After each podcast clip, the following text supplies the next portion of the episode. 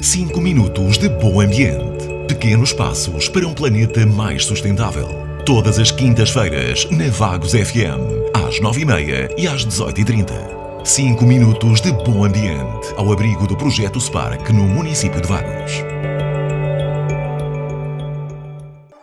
Olá a todos, bem-vindos a mais uma edição 5 minutos de bom ambiente. Hoje vamos falar sobre o tema como, de como é que podemos ter uma casa mais sustentável.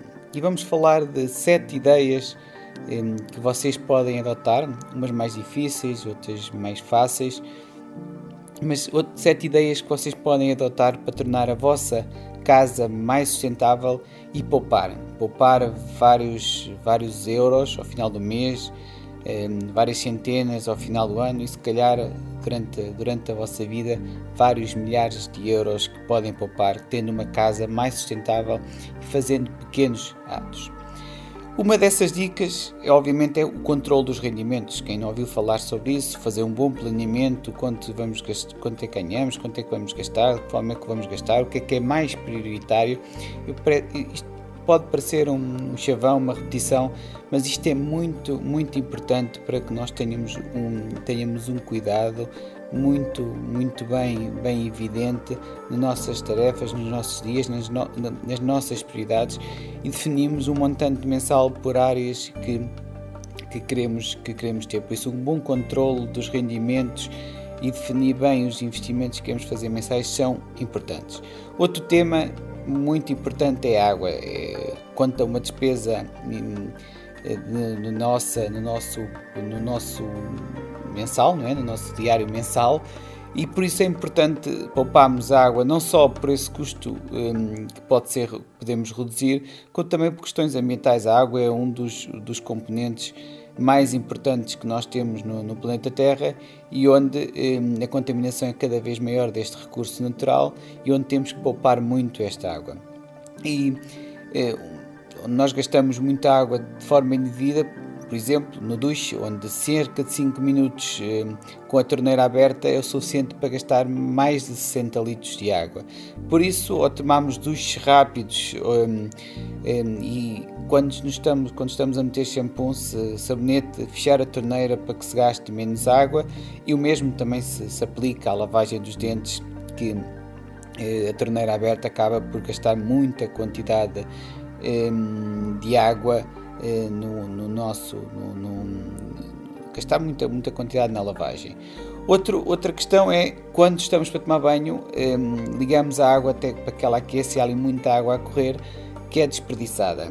E uma dica muito fácil, acho que vocês de, de, de implementar em casa, é essa água que antes de, de, aquecer, a água que ficar quente para o banho, é colocarem no, no, no jerrycan, num, uma bacia, onde, onde um balde, onde, onde, seja necessário, e utilizarem depois esta água para outra utilidade, como para despejar o autocolismo, para regar as plantas e até, se calhar, para fazer, para fazer outra atividade como que vocês necessitem para limpar, para limpar a casa.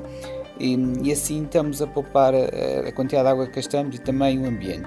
Outro fator é a eletricidade, uma despesa também muito elevada no, no rendimento familiar Hum, uma despesa associada ao rendimento familiar, se me faça, se me faça entender, e onde aqui, com pequenos atos, como desligamos as luzes, ou deixamos, não deixamos os aparelhos em stand-by, desligamos totalmente da ficha, compramos aparelhos com uma classe energética elevada, de preferência A, que podem custar mais, mas depois vamos poupar muito ao longo do tempo na, na energia utilização de lâmpadas LED ehm, e, se possível, também podemos ter painéis fotovoltaicos na nossa, na nossa casa, são pontos muito cruciais para reduzirmos aqui ehm, a eletricidade e depois fazer uma lista das refeições, o que verdadeiramente consumimos, o que é que está a terminar a validade para comermos primeiro, evitando assim o desperdício, o desperdício alimentar. O desperdício alimentar é uma das principais,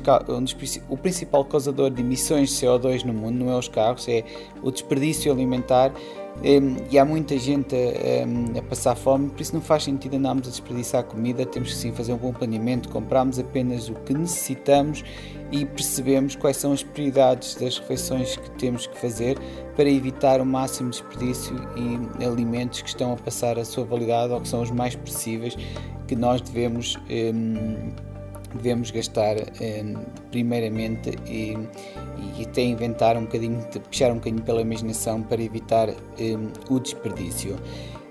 Também evitar compras por impulso, ah, eu preciso mesmo disto, mas será que precisamos mesmo disto? Pensamos bem se aquilo é mesmo uma necessidade ou se é uma coisa que vamos comprar uma vez para ficar lá um, num canto e nunca mais vamos, vamos utilizar. E como não ir para as compras também com, com fome, não é? sabemos que acabamos sempre comprar mais do que necessitamos.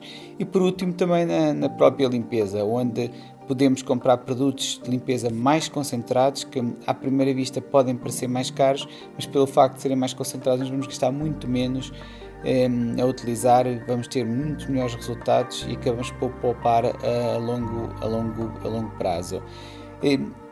Existem muitas outras dicas, deixo-vos apenas estas aqui em cima, em cima da mesa para que tornem a vossa casa, o vosso lar, cada vez mais sustentável. Obrigados e até ao próximo episódio.